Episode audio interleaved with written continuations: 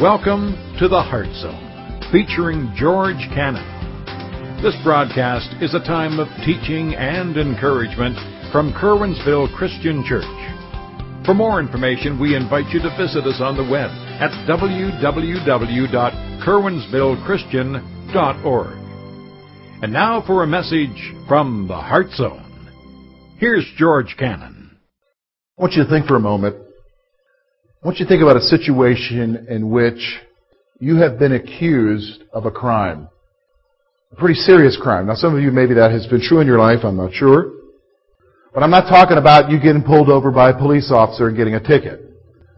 I want you to think in your mind that you have been accused of a very serious offense.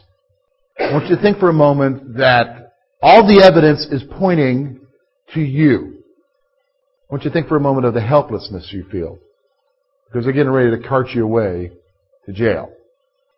I want you to think for a moment of those feelings that might be going through your mind as you are facing that kind of a situation. Maybe you can think for a moment, maybe it doesn't have to be a criminal situation, but maybe you've had accusations leveled against you where you just felt completely helpless because there was just no way that you could get out of it. Have you been there? Have you felt those kind of feelings? I think we all have, haven't we? You know, reality is the last few weeks, last five weeks, we looked at the whole issue of who needs Jesus. And Paul laid down for us a case that the reality is, is that all of humanity is condemned and hopeless. Everybody needs Jesus. Now when you think about that, just let that sink in, because that's all of us, isn't it? And there's nothing and he pointed this out to us. We looked at this last week. There is nothing you can do to make it right. You can't hire the best lawyer. No amount of money is going to take care of it. All your excuses just fall to the ground. There's nothing you can do. Nothing you can do. So it's almost like, wow, you know what, George, let's just close the book and leave because we're all in trouble. But see, Paul doesn't leave it there. Because there's nothing you and I can do. But there's a lot God did. And so I want you to notice with me, this is what we're going to look at for the next few weeks. In fact, I've entitled this series, Justified. We don't deserve to be justified. He's already proven that we're all got a problem. But what he's going to show us, and this is what we're going to look at over the next three weeks, we're going to understand what is salvation. We're going to understand what does it mean to be saved? What does it mean for Jesus to do it for you? What does it mean to be forgiven? To be accepted? And that's what we're going to look at the next few weeks. And we're going to look at today the heart of salvation. So I want you to notice with me verse 21 of chapter 3 as we go through the end of the chapter. But now the righteousness of God apart from the law is revealed, being witnessed by the law and the prophets. Even the righteousness of God through faith in Jesus Christ to all and on all who believe, for there is no difference, for all have sinned and fall short of the glory of God, being justified freely by His grace through the redemption that is in Christ Jesus, whom God sent forth as a propitiation by His blood through faith to demonstrate His righteousness because of His forbearance God had passed over the sins that were previously committed to demonstrate at the, at the present time His righteousness, that He might be just and justifier of the one who has faith in Jesus. Where is boasting then? Is it included? By what law? Of works? No, by the law of faith. Therefore we conclude that man is justified by faith apart from the deeds of the law. Or is he the God of the Jews only? Is he not the God of the Gentiles? Yes, of the Gentiles also. Since there is one God who will justify the circumcised by faith and the uncircumcised through faith, do we then make void the law through faith? Certainly not. On the contrary, we establish the law. So let's look at this passage today. We're going to look at the heart of salvation. See, you and I couldn't do anything. We were headed to hell. And there was nothing you and I could do about it. No amount of good deeds, we've already talked about that. No amount of pedigree, coming from the right family, going to the right church, Nothing you could do about that. But somebody had to do it for you. How could you and I get salvation if we can't do it ourselves? So he tells us here, he outlines it for us in this passage. The first thing I want you to see is, is that God's righteousness is revealed. See, in the midst of our unrighteousness, everybody understand? Our unrighteousness. Remember I shared that illustration last week from the, from that album cover of Johnny Cash, American Recordings. He had two dogs on it.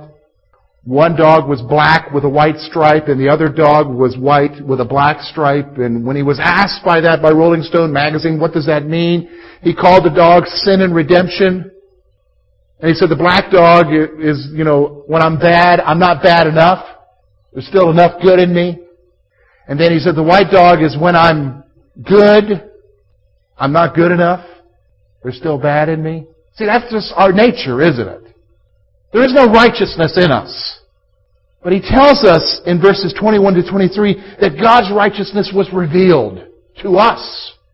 So I want you to notice, first of all, Verse 21, the first thing I want you to notice is, is that, notice what it says there, but righteousness, the righteousness of God apart from the law is revealed, being witnessed by the law and the prophets. The first thing I want you to see is, is that the law pointed to it.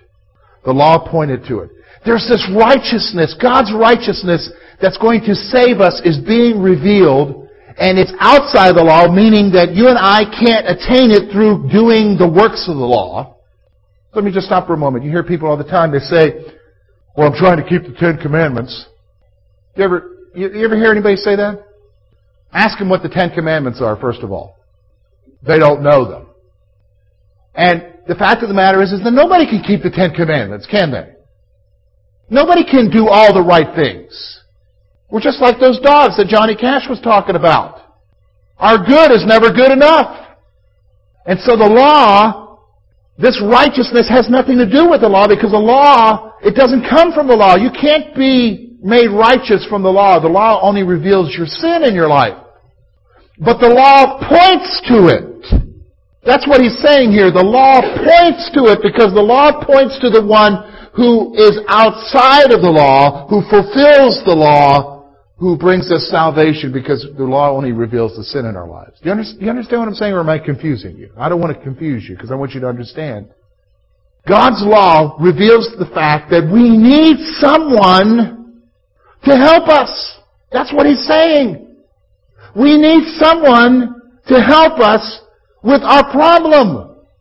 And that's what he's saying here is that God's law pointed to it.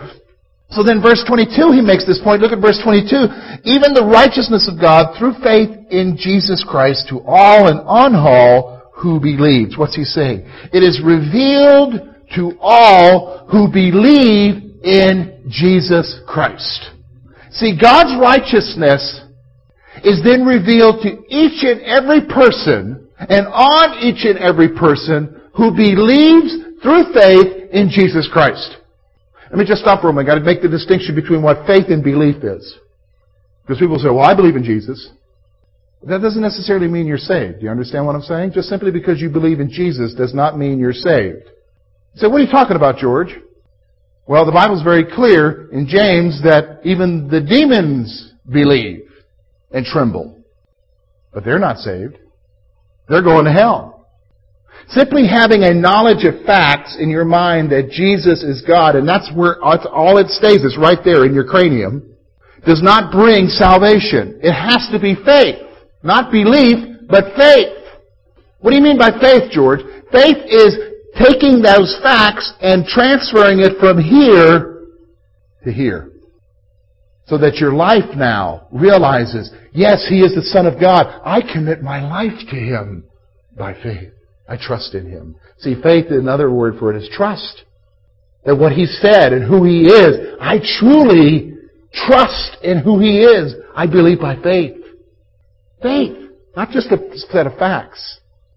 Not just a set of facts. And so it's revealed, this righteousness is revealed to all who believe in Jesus Christ. All who believe in Jesus Christ. Why is it revealed? He then tells us, verse 22 and 23, notice, For there is no difference, for all have sinned and fall short of the glory of God. Why? Why is this righteousness being revealed? Again, he wants to refer back to what he's already talked to us about, and that's this. It is because of the fallen condition of men, of humanity. Just so you think, maybe, maybe just by chance you're sitting here thinking, well, that's not talking about me. He wants to make the point again here. Look at verse 23, and he says two things. He says what? All have what?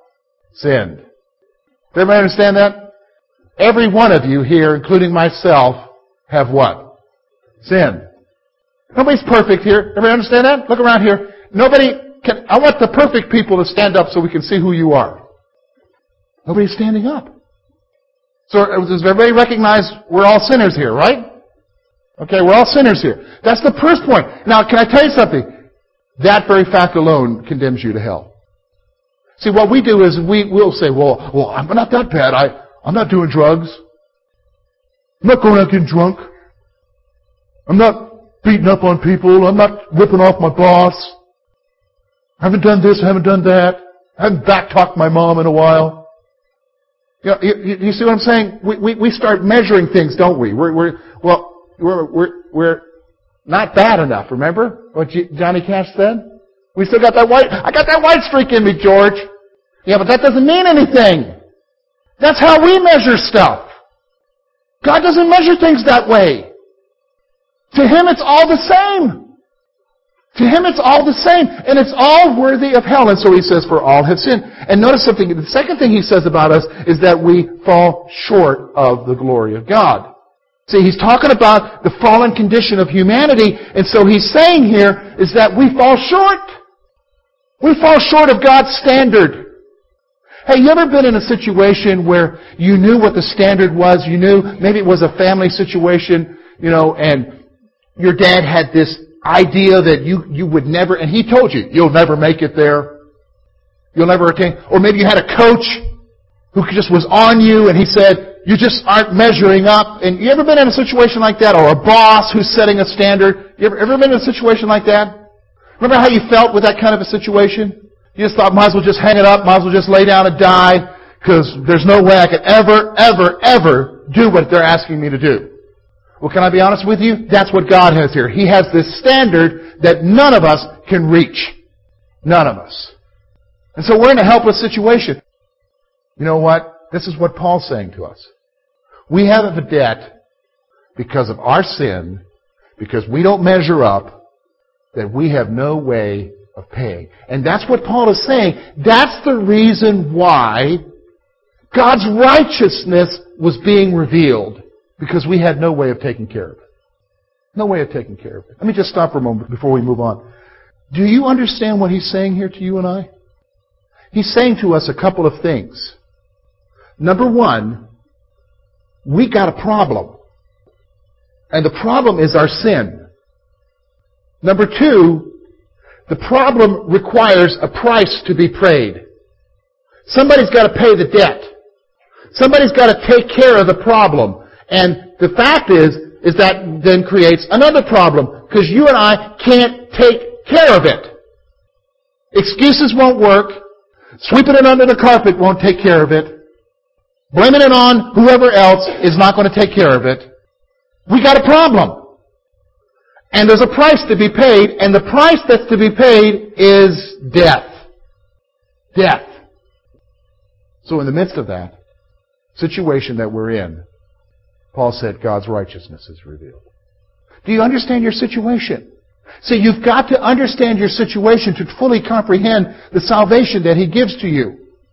That was your standing before God. That was my standing. Hell bound. So then he gets right to the heart of God's righteousness. And then look at verses 24 through 26. First of all, verse 24. Being justified freely by his grace. Here's the wonderful thing. Here's our situation. I've already told you what our problem is. I told you how our problem is compounded because we can't do anything about it. Then he comes in verse 24 and he gets right to the heart of God's righteousness and here's what he says. God freely justifies. Freely in the midst of our situation, in the midst of our terrible situation, in the midst of our condemnation, He is the one who freely, notice what the word is, freely. He's not compelled to do it. Nobody's strong arming him. If somebody could strong arm God. Nobody is forcing him to do it. He's freely doing it. Out of His mercy, out of His grace, out of His love for you and I. He's freely doing it. I want you to think about that for a moment because a thought just occurred to me. We're not like that. Oh, we'll give to people if people are nice to us and we love them, but the minute somebody stabs you in the back, the minute somebody does you dirty, the minute somebody kicks you when you're down, do you love them anymore? No, you don't love them. Would you do something freely for them? Are you kidding me, George? I would freely hit them. But do something nice for them? Forget it. But see, isn't that what we did to God? We kicked Him. We stabbed Him in the back. We did Him wrong with our sin. And notice what the Bible says here, is that freely He justified. Isn't that an awesome thought? See, that's the heart of God's righteousness that's being revealed. Is that even in spite of our terrible situation, He's the one who freely justifies us. He's the one who freely reaches out to us. He's the one who freely comes to us in the midst of our situation. The next thing I want you to see there is verse 24 and 25 tells us the basis of that grace is Jesus. Jesus' sacrifice. The basis of that grace is Jesus' sacrifice. Look with me, verse 24 and 25. Being justified freely by grace through the redemption that is Christ Jesus, whom God sent forth as a propitiation by His blood through faith to demonstrate His righteousness because in forbearance God had passed over the sins that were previously committed. What's He saying here? the basis of God freely reaching down and justifying us, freely reaching down and bringing salvation to us is because of Jesus and His sacrifice. Let me explain something to you so that you understand how serious your sin is. See, I think sometimes you and I, including myself, forget how serious our sin is. See, I already told you that sin requires death. And here's the reality of our sin. See, the reality of our sin results in two things. One, it results in eternal torment in hell, the price for that. Or two, Jesus on the cross suffering what he did for us. See, it's, it's one or the other. And see, when he says that Jesus is the propitiation, can I give you an understanding of what that propitiation means? That big Bible word? What does that mean, George? Here's what it means. Simple definition. Wrath satisfier. When God's wrath is poured out, directed towards you and I because of the sin in our lives, He, because of His sacrifice on the cross, He, because of what He did for us in dying for us, satisfied the wrath of the Father. So the price was paid for you and I. That's what it means. That's what it means. So the basis of the grace that He freely shows, and again, I'm telling you, it's freely shown to you and I. God's no respecter of person. He has no partiality. He's not saying, well, I like that person over there better than I like that person over here.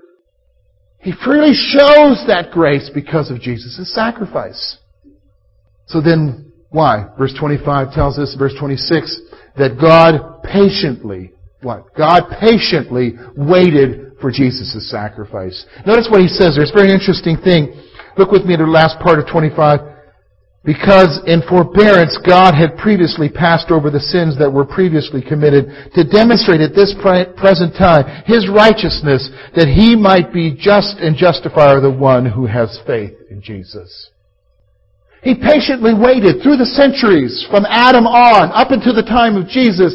He patiently forbeared with their sin until Jesus could come and satisfy all of the things, is what he's saying there. He patiently waited. Aren't you glad for God's patience? You say, what do you mean by that, George? Well, I want you to think about it. Yeah, let me give you an example, just so to help us to think about it for a moment. When's the last time you prayed one of those Zappum prayers? Where somebody is in your craw. And you, you just pray and you, and you may not even, you just think. Oh, I just wish that God would just deal with him. I wish that God would just squash him like those little black ants I've been squashing around the house lately. How many of you, how many of you have had those kind of thoughts? Be honest. Be, be honest. I have. One person down here. Thank you. Everybody's being honest now, right? Aren't you glad he didn't? So what do you mean? See, God's no respecter of persons, so if he squashes the person that you want him to squash, wouldn't he have to squash you too? Ooh, well, that's not what I'm praying. I understand that's not what you're praying. See, God's no respecter of persons. Aren't you glad for His patience? He patiently, instead of just destroying humanity, instead of just wiping it out, He patiently waited for the time in which everything was right for Jesus to come and die on the cross for you and I. Isn't that an awesome thought? So then verse 27 tells us this. God's righteousness is available. Verse 27 through 31. Three things I want you to see here. Verse 27, notice what it says. Where is the boasting then? Is it excluded by what law? Of works? No. But by the law of faith. First thing I want you to notice is that this. We cannot justify ourselves. Where's the boasting? What does he mean here? I'm good. I'm really good, God. I'm doing what's right. How many of you can do that? I can't do that. He already told us last week that, uh, that every mouth may be shut. There's no boasting before God. God, I came from a good Christian home. I, am doing really good. I go, I go to Curwensville Christian Church of all places, Lord. I'm doing really, really good. You can't justify yourself. Lord, I even left a little extra tip. And she was lousy too, Lord. Isn't that what we do?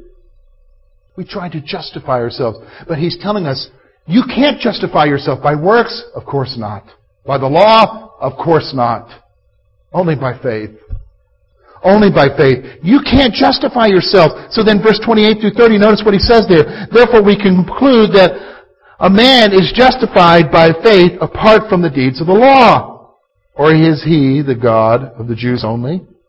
Is he not also the God of the Gentiles? Yes, of the Gentiles also, since there is one God who will justify the circumcised by faith and the uncircumcised through faith. So what's he saying here? It is available only through faith. It is available only through faith to all. It's only available through faith. Listen, you want to know how you can gain acceptance with God? I'm going to, I'm going to tell it to you. It's very simple. You want to know what you got to do to gain acceptance with God? Very simple. Want everybody listen. Because everybody wants to be accepted by God, right? Here's, here's, here's the word. Ready? Write it down. Nothing. Nothing. What? I said it. There's nothing you can do to gain His acceptance. His acceptance of you has nothing to do with you. It has to do with what Jesus did for you. He accepts you because of Jesus. Isn't that a wonderful thought? Isn't that a freeing thought? Because so many of us could sit there and say, well, well, God can't accept me because of what I did last week or two years ago or three years ago or 20 years ago or God can't accept me because of this and God can't accept. Listen, your acceptance with God has nothing to do with any of that. It has to do with Jesus alone. See, it's available through faith. I just have to trust in Him. I just have to commit my life to Him. I just have to submit to Him in my life. His acceptance has nothing to do with me. Aren't you glad? Boy, aren't you glad? Because if it was up to me, I'd come up with a whole new criterion of acceptance with God. Number one, must drink sweet tea, no lemon. Number two, must have a cheeseburger with cheese only on it, nothing else. Well done. Big, thick. Ooh. Do you see what I'm saying? We, we, we come up with all these different, you, you, you say, boy, you're joking, George. Yes, but I'm being serious though. I'm being serious because, why? Because, here's the reality, because we in ourselves have created this list of stuff that we must attain to in order to gain acceptance. Well, I got to be in church every week. I got to open my Bible every day and. I got to pray. I pray. I got to pray. Pray. Pray. Pray. Pray. I got. I, I only should listen to certain things, and and I you know and I got to I got to make sure I talk to the preacher and say that was a good sermon. And if I do those things, I'm okay. But then yet you don't feel you're okay. I must not have given too much in the plate today, or I must not. I was not at the bowling activity. Oh, okay, God. I wasn't there. And, and, and we communicate that to each other, don't we? And so we don't think we're accepted by God, but our acceptance has nothing to do with that. It has to do only with the fact that Jesus died for us. And it's available to each and every one of us through what? Faith. Faith. Then finally he makes this point, verse 31. He then says this, so then what? Do we make the law void? Do we, so if I, if, so I don't have to do all this stuff then, George, so that he accepts me. So that means I just kind of do away with all that stuff then? Uh, can we just kind of close the door and shutter the place up? Because there's really no reason for us to come here anymore. Because I'm, I'm accepted with God. Is that, that's what you're telling me, George? No, that's not what he's saying here. Look at verse 31. Do we then make void the law through faith? Certainly not. On the contrary, we establish the law. What's the point he's saying here? Faith establishes the law. Faith establishes the law. See, then because I know I'm accepted, because my acceptance has nothing to do with me, but because He loves me and accepts me, because of that, then I know that faith, what? Faith establishes the law. Now I'm able to come and worship. See, it changes your whole perspective of worship. If you're coming in here to worship because you're thinking, okay, then maybe that's the way God's going to accept me, no. That's not how you're going to get acceptance with God. But if you're coming here and worshiping, if you're coming here and worshiping because of what He's done for you, then that changes your whole perspective. It changes the way you sing. If you're giving because you think, oh, that'll help me out there, you know, Lord, I got this thing coming up this week, and you know, I'm here, trust me, I'm doing this. Then it changes the way you give too, because now you'll give freely because He's accepted you anyhow. You, you see what I'm saying? Faith establishes the law. Changes the whole perspective of things. And you know what? He's the one who did it for you. He's the one who did it for you. Oh, so you say, okay, okay, now George, okay, you give us a whole lot of information. Wrap it up for me. Number one, do you recognize your need? We've already talked about it. All have sinned. All have come short of the glory of God. Do you recognize your need? So then that brings up the next point. You cannot justify yourself. You can't, there's nothing you can do that can make you stand before God and say, you must accept me because I did this. It isn't going to fly. And then finally, here's the point. You are only justified by faith in Jesus. You are only justified by faith in Jesus. That is the only way that you're justified. Is because He's the one who freely justifies you. My friends, only you know, and God knows where you're truly at. You know where you're at. And if you're trusting in something other than Jesus Christ for your salvation, you got a problem. You need only turn to the one who justifies. Thank you for being with us this morning. And we trust that today's message has been both challenging and an encouragement to your heart. At Curwensville Christian Church, a warm welcome is always extended to you. We're located at 700 State Street, Curwensville, Pennsylvania. For more information about our ministry, please visit us on the web at www.curwensvillechristian.org. Now, on behalf of George Cannon and the entire church family, we hope that you will look to the Heavenly Father in all that you face this coming week.